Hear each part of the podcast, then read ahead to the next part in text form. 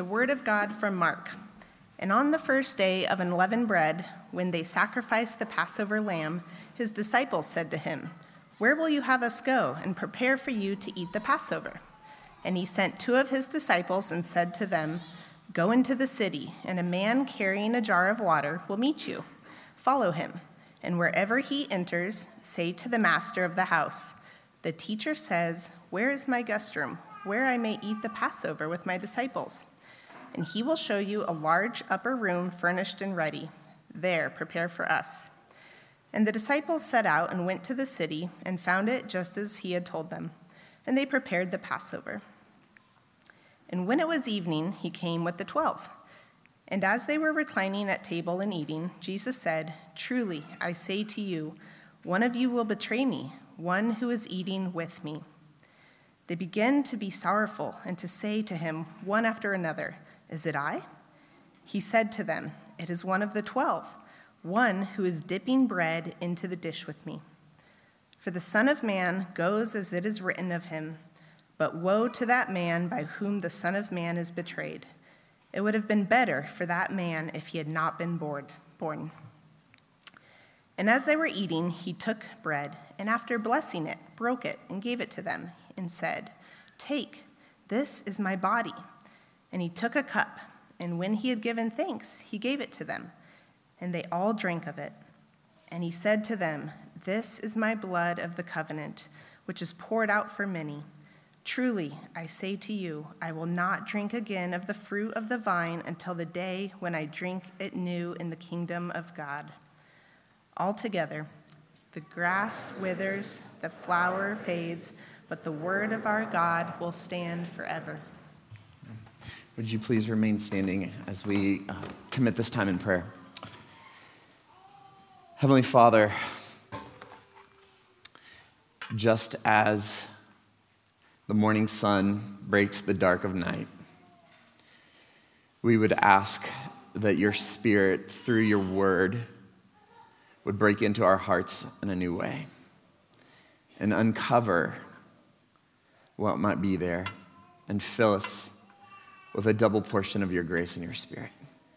Would you do that through the preaching of your word this morning? We love you. Please be honored and magnified in this time. For we pray in the name of Jesus. Amen. You may be seated.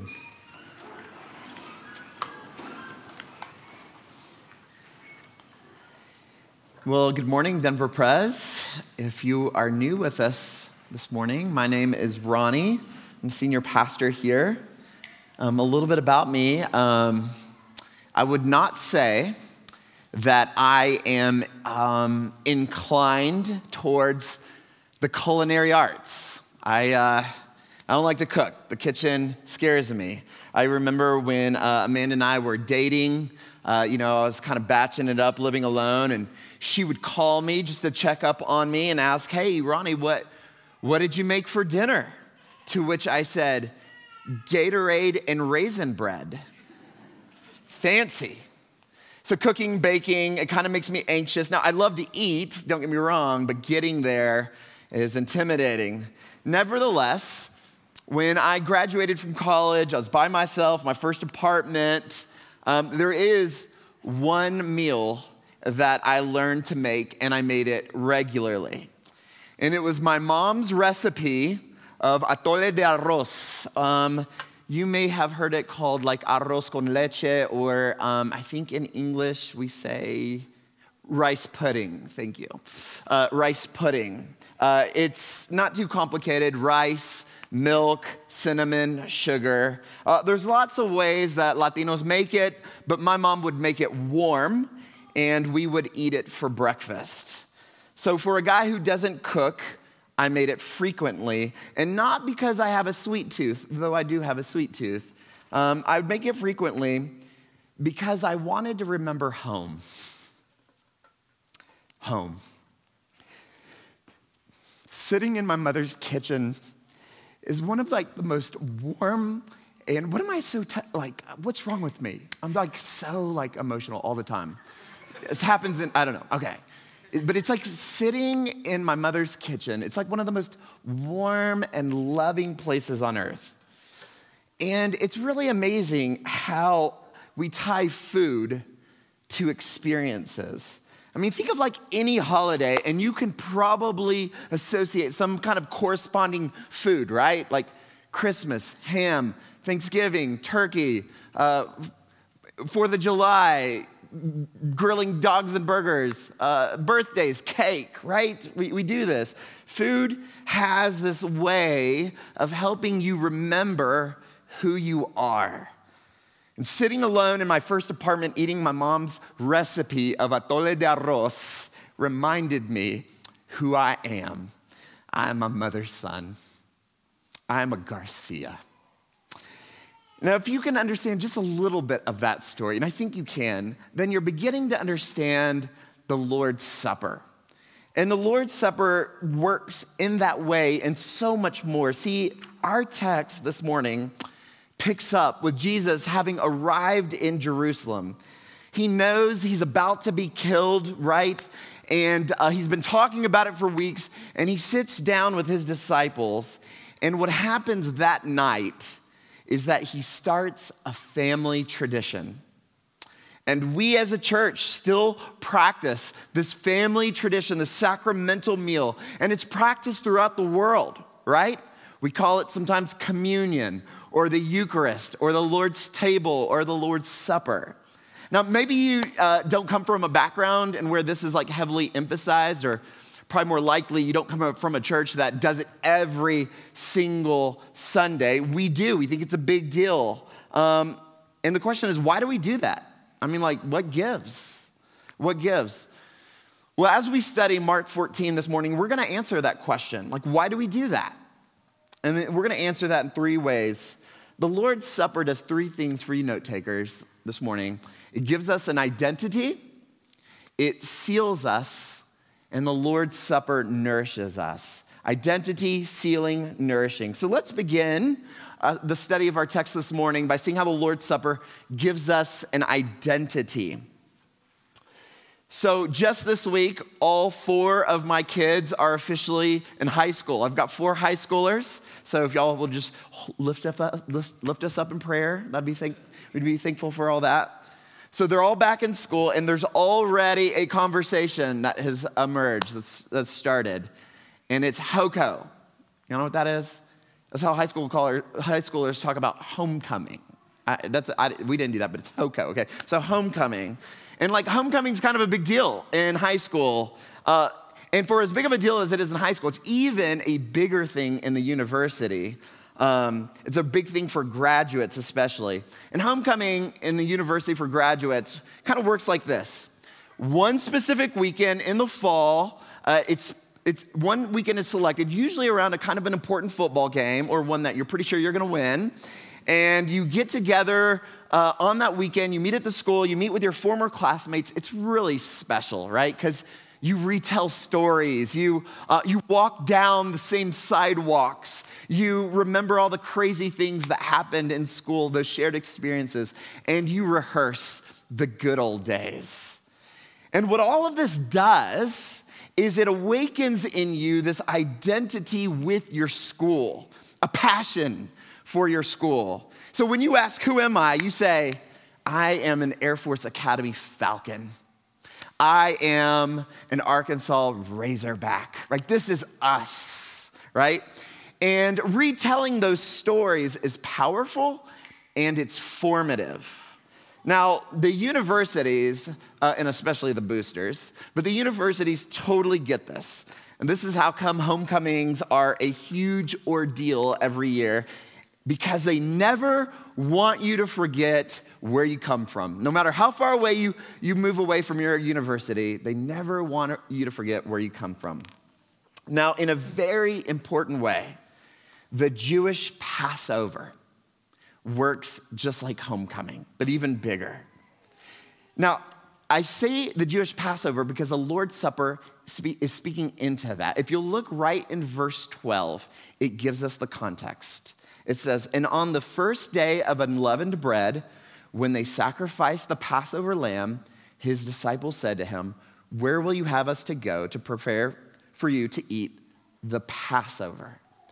Now, the backdrop of our study on the Lord's Supper is the Jewish Passover. This practice, this thing we do, didn't just pop out of nowhere, has a context. It's the Passover, which is the first day of unleavened bread, the 15th day of Nisan, Jewish calendar stuff. And see, when you talk about the Lord's Supper, you've got to understand it in this context. So I would even argue that you can't even understand what Jesus is up to without understanding this first. So if you are uh, new to the Bible, um, what I'm going to do this morning in this first point is I'm going to give us a little Cliff's Notes of Old Testament history. So the Passover was kind of like Israel's Independence Day. It was their 4th of July. This is the day that God brought them out of Egypt. Now, if you remember um, from Genesis, God makes a promise with Abraham. Abraham has a son, Isaac. Isaac has a son, Jacob. Jacob has 12 sons, one of which is this kid named Joseph. Now, Joseph, through a series of events, ends up in Egypt, and he ends up becoming the right hand man to Pharaoh. Now, what happens is this huge famine comes upon Palestine, where the other 11 sons and their families are. And so they come over and migrate to Egypt, and there Joseph is waiting for them. The Hebrew people get to have special priority in Egypt for a while. They do very well in Egypt until a new Pharaoh comes to power. He wasn't pleased with all of Israel's success. He enslaves them. And listen, this went on for 400 years. So they're enslaved, this Hebrew nation, for 400 years. But here's the thing God never forgot about his people. He did not forget about that promise that he made to Abraham. So God raises up his prophet Moses, goes to Pharaoh, and says those famous words Let my people go. Pharaoh refuses. Pharaoh's super hard hearted. He kept refusing. Uh, the Lord sent all of these judgments to sort of incentivize Pharaoh to let his people go. He refused. I mean, there was like frogs and hail and boils, all this awkward stuff, still nothing. So the Lord says to Moses, He says, I'm going to send one final judgment, and it's going to do the trick. And this is going to cause Pharaoh to let my people go to free them. But when it comes, God says to Moses, you need to be ready to go because it is going to happen quickly. Now, with a little bit of irony, the Lord sends his 10th and final judgment, sends the angel of destruction to kill the firstborn of every family. Now, I say irony because just a few years earlier, Pharaoh killed the firstborn of all the uh, Jewish people. But this final judgment is different because the thing about the Lord's judgment is that everyone, Jews and Egyptians, are called out. Like no one, no one is innocent before the Lord. Everyone is implicated. The Lord's judgment does not discriminate. See, the angel of the Lord would come to every home, even Jewish homes. But there would be a provision made to anyone who would put their faith in the God of Israel. And it would be what? The blood of the lamb, right? The Lord says, hey, sacrifice a lamb, take its blood, paint it on the doorposts. And when you do, the angel of the, of the Lord will see this blood and he will what? Pass over the house and judgment will not come. But this will come quickly, and you got to be ready for it. And so the Hebrew nation, they get ready. They pack up, their belts are tied. They're, they're, they're, they make bread for a road trip that they're going to start the, in the dark of night, and they do this dinner with their shoes on. And they do all of this. And the judgment comes, and Pharaoh says, Enough. Like, it works. Get out. I can't deal with this anymore. And Israel leaves that very night. That was Passover night. And the Lord says, every year you are going to celebrate this, this, this day of independence, and you are going to celebrate it with this meal. So each year, they gather as families and they recreate this moment. They kill a lamb, they bake bread without leaven, they eat the meal with their belts tight and their shoes on. And they're not celebrating like God's judgment per se, they're celebrating his keeping his promises. That just what he promised to Abraham is preserved with them. That God would save and redeem them and bring them out of Egypt and into their home, this promised land. That God would make a special covenant with them and know them and be their God. And that is what God did. And so for 1,000 years, every year, Jews celebrated Passover with a special meal. And at this meal, the father, the head, would look at his family, look at his children, and he'd, he would say, Hey, fam, this is our story. This is who we are. When you eat this meal, remember who you are. Remember where you come from. And so when Jesus comes into Jerusalem, the very week of his own death, it is the Passover. And Jesus is a good Jew, remember, so he looks for a place to celebrate this meal. Now, here in a moment, I'm going to talk through how Jesus transforms this meal for Christians. But for now, let me ask can you now begin to understand why we practice the Lord's Supper every Sunday? Do you see what it does? By eating and drinking together, we tell a story of who we are and where we come from. And that's more powerful than any homecoming. This is like a real homecoming. We're coming home to our Father's table every Sunday. It was interesting, we just had a parent seminar, a parenting seminar, and this was kind of a theme that came through. Um, you know, Amanda and I think about this a lot. Um, when our kids grow up, we want them to remain Christians, to walk with Jesus like their entire lives, right? We want that for them. And we know, like, you know, raising kids is it's not a formula. Uh, it's not something we can just will to happen. But we want our kids to have an identity, not just like make a decision, but have an identity that's so tied to Christ that they literally cannot understand themselves apart from being Christian. It's like, it's like who I am. I mean, who am I if I'm not a Garcia? Who am I if, if I'm not a Christian? I mean, I want my daughters to say, it is who I am, it is what Garcias are. This reality, however, uh, it, the truth is, is that in this life, we are given other identities as a framework of understanding ourselves, right? Maybe it's groups or politics or our sports or our vocations. But Jesus brings us to this table and says, this is your primary identity. You are a daughter of God. You are a son of God. You are a Christian. And this is the main way you understand yourself. This is an identity that you can't earn, it is received, it's not achieved. You are a Christian. Remember who you are and remember what God has done for you. Now, listen, other identities aren't like necessarily bad, but they have to be secondary. So, for instance, let's say uh, you're a doctor. We have a few of those. Uh, then, if you're a doctor, that is the way in which you live out your primary identity. You get that? In other words, like if you are a doctor, you're not primarily a doctor, you are a Christian, and God has made you a doctor so that you can live more faithfully in that arena to serve Him for the sake of healing His world. You're a Christian healer for the sake of Him. The Lord has kept promises to you, and your vocation is an arena for living into that primary identity. Can you see? And you can do that for anything, for any of these other identities. The Lord's Supper is a time of feasting so that we remember who we are and where we come from. And we come home. And we come home.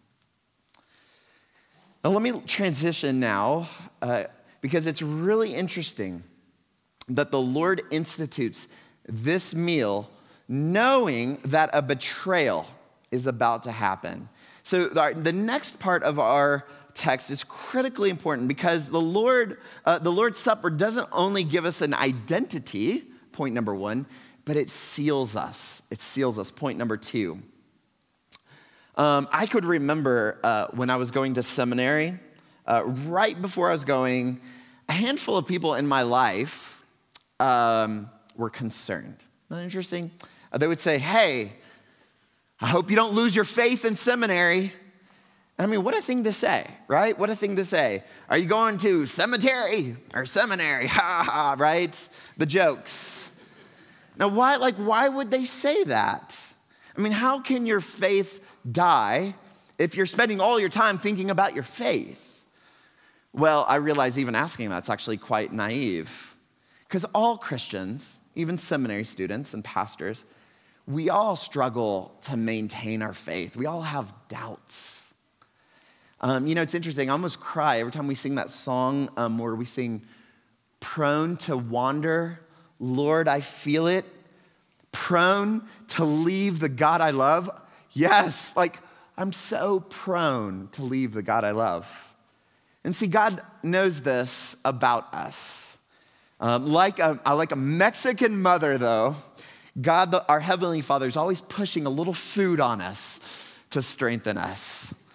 And when we struggle, it's a meal that calls us back, it seals us. And let me show you how this works in this text. So, as we already saw in verse 12, uh, the disciples were asking, Well, where will you have us go to prepare for you, prepare for us uh, this Passover? And then this next section from verse 13 to 21, y'all, it's, the, it's what we read over, but it's so amazing. So Jesus sends two disciples ahead to look for a man who's carrying jars of water. He says, Follow him to his home and then ask him a question and use this script. Verse 14 The teacher says, where is my guest room where I may eat the Passover with my disciples? And when that happens, then the man will show you an upper room furnished and ready. And then in verse 16, it says, And the disciples set out, went into the city, and found it just as he had told them, and they prepared the Passover. Like it happened, like to a T, it happened. Now listen, it's uncertain textually if God, if Jesus was like using his divine foreknowledge or if he just had a plan. But there's one thing that is for certain. And it's really, un, it's really important for you to understand this. Otherwise, John Mark, our author, you won't understand his agenda with this detail. And it's this Jesus is never caught by surprise it was all a part of his good plan. Never caught by surprise, always a part of his good plan. And you've got to understand that because that is what's going to interpret what comes next in verse 17 and following. Jesus is never caught by surprise, and this is no more more evident than the prophecy that one will betray him.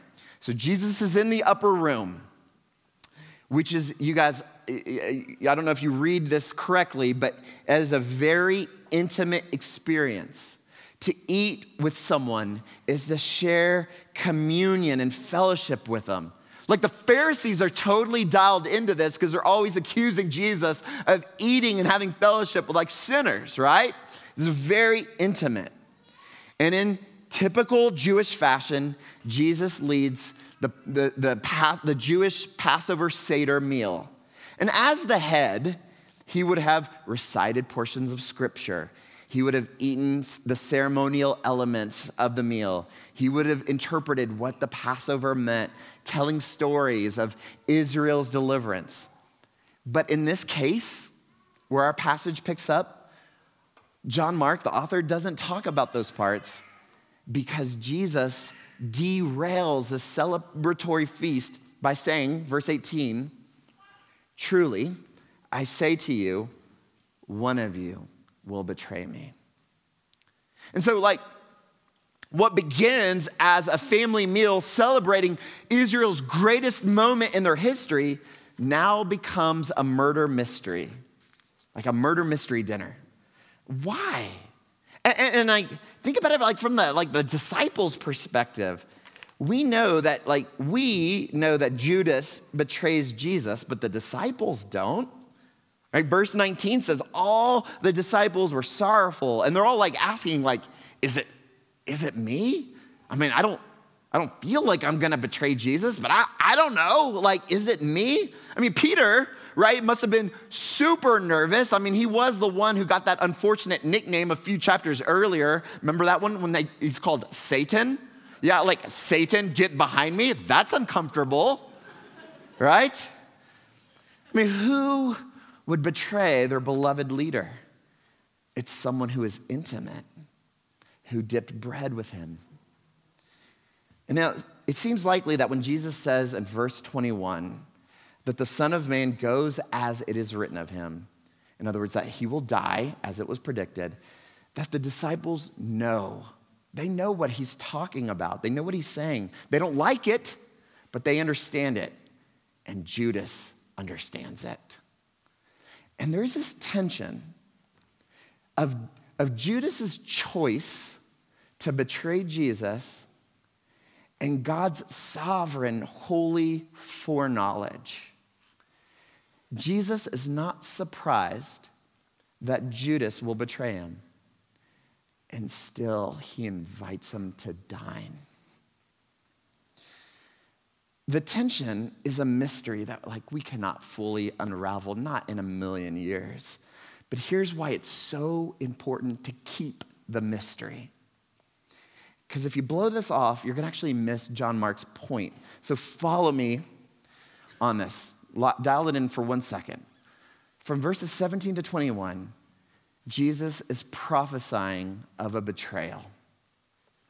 From verse 22 to 25 is the details of the actual meal.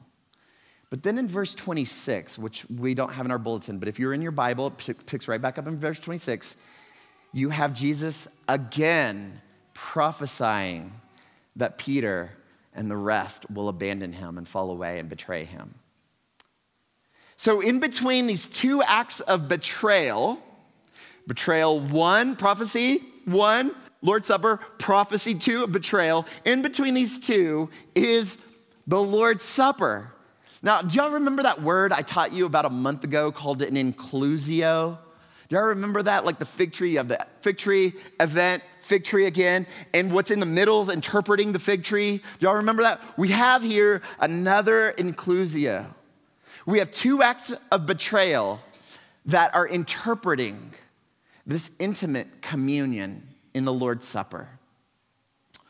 When Jesus at the table blesses the bread and gives it to his friends, he's, he's making them the recipient of his blessing. When Jesus blesses the cup and then gives it to his friends, he's making his friends the recipient of the blessing of his blood. Now, why, why am I telling you all of this? Because Jesus is making a new meal, a family meal.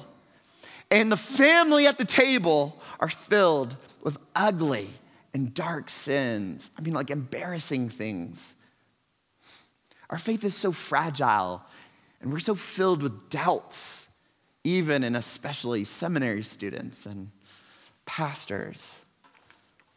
And how do we know that we are invited to be a part of God's family with all of our acts of betrayal? It's because Jesus knew who he was serving the bread and wine to, and he did it with joy. And that interprets the event. And we find ourselves in the same spot. We betray, we abandon, and Jesus still blesses, breaks, gives, blesses, pours, and He gives it to us. And if you feel unworthy to take the meal, then you're barely starting to understand God's grace. The unworthiness that you feel is what qualifies you to take the meal and to hold tight to Him and to cling to His worthiness, not your own. That is the grace in the juxtaposition of faith that we practice every single Sunday. And through this sacrament, unworthy, unqualified people are qualified and sealed in Christ. They are qualified and sealed by his body and blood, not our own moral performance. And you got to understand that, or you'll miss the whole point. You're sealed. And now we have arrived to the final section of our passage. So we looked at the identity that this meal brings. We looked at how this sacrament seals us. And man, like, don't our betraying hearts need it? and now let's look at the precise details of the meal itself. This is verses 22 through 25. And as we do, you'll notice that Jesus will say that the meal is a reminder of the covenant in his blood. So, if there's this existing covenant, what role does this meal play in that pre established covenant? And so, let me answer that question like this Last December, my two older brothers and my younger sister and I planned my parents' 50th wedding anniversary. Uh, there was catered Mexican food. There were mariachis. Uh, there was lots of bling, Latino style. It was like amazing. Uh, but before this amazing like uh, fiesta started, we had a vow renewal service, and I got to do it. I got to officiate my parents' renewal. It was a really big honor for me, but I am like the family pastor. You know how that works, right? So here's what they did, and you've probably seen something like this before. My parents walked down the aisle between all of their friends, um, something like they did the very first time 50 years earlier. They stood at the altar together, just like they did 50 years earlier, and they restated those same vows, the same ones that they took 50 years earlier.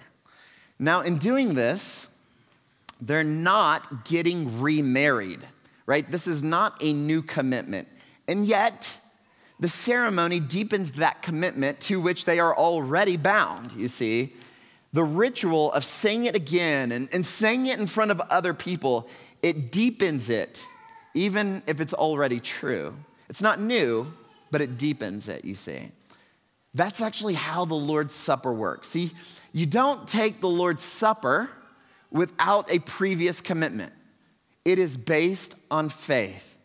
This is how come every Sunday I, um, you know, to use theological language, I fence the table, right? We ask non Christians or even our young children to not participate, not, not because we're trying to be mean, not because we're judgy. It, it is because you don't renew your vows unless you're already married. You see how that works? Vow renewal is predicated on a commitment. The table is predicated on expressed faith.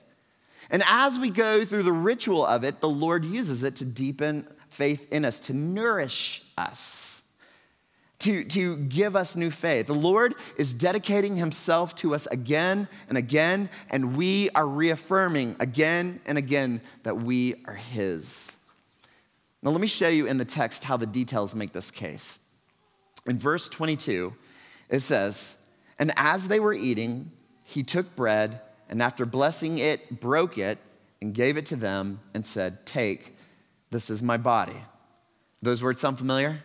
They do, right? Those are the words that I use as the words of institution. But did you notice that, need, that detail where it says that Jesus broke the bread? In my experience, bread does not break, it usually bends right? Anyone ever notice this? It bends. The bread breaks, in this case, because it does not have leaven. Remember, they were in a hurry. There's no time to let the bread rise in Israel. So they're using matzah bread. But Jesus takes that bread, he blesses it, he breaks it, and he says, This broken bread is my broken body. Jesus is radically reinterpreting the Passover. Jesus is saying, I am the bread. I am the true bread that is freedom from slavery. Not freed from Egypt, but a deeper, more pervasive slavery. slavery to sin. This is the thing that stills your dignity and misshapes you. But I will be misshaped. I will be broken so that you can be whole. And then in verse 23, it says, And he took a cup, and when he had given thanks, he gave it to them, and they all drank of it. They all drink of it first, and then Jesus says what it means. He says, This is the blood of the covenant. Well, what is like blood of covenant? I mean, we say it all the time, but what is it? Well, blood in a covenant has a very specific Old Testament meaning. Because in ancient times, when two people made a covenant or a relational contract, they would take an animal they cut it in half. I mean, it's extremely bloody. Two carcasses on either side. And the two people going into this covenant walk through the divided halves, this mess. They do it together, and they do it as if to say, if I break my vows, may what happened to this animal also happen to me if I'm not faithful to the covenant. So Jesus says, This is the covenant in my blood. In other words, he is saying, I am entering into covenant relationship with my people, and I am going to seal and guarantee the relationship, not with the blood of animals, but with my blood. I will be broken in half. If someone fails, there is no forfeiture. My blood pays. Blood in covenant in my blood. I am the guarantee, guarantor of this relationship. And Jesus, like that, becomes the Passover lamb, the one who takes away the sin of the world. And so when we eat and drink the blood of the covenant, we're not like we're not doing this like vampires or something weird like that. We are ingesting and pouring grace into ourselves. The blood of the covenant that covers us is also in us, it nourishes us spiritually. And the very last verse of our text records Jesus saying, verse 25, Truly I say to you, I will not drink again of the fruit of the vine until that day when I drink it new in the kingdom of God. Until that day when I drink it new in the kingdom of God, there is something that is coming that is not here yet, and Jesus sees it. Jesus is guaranteeing a future.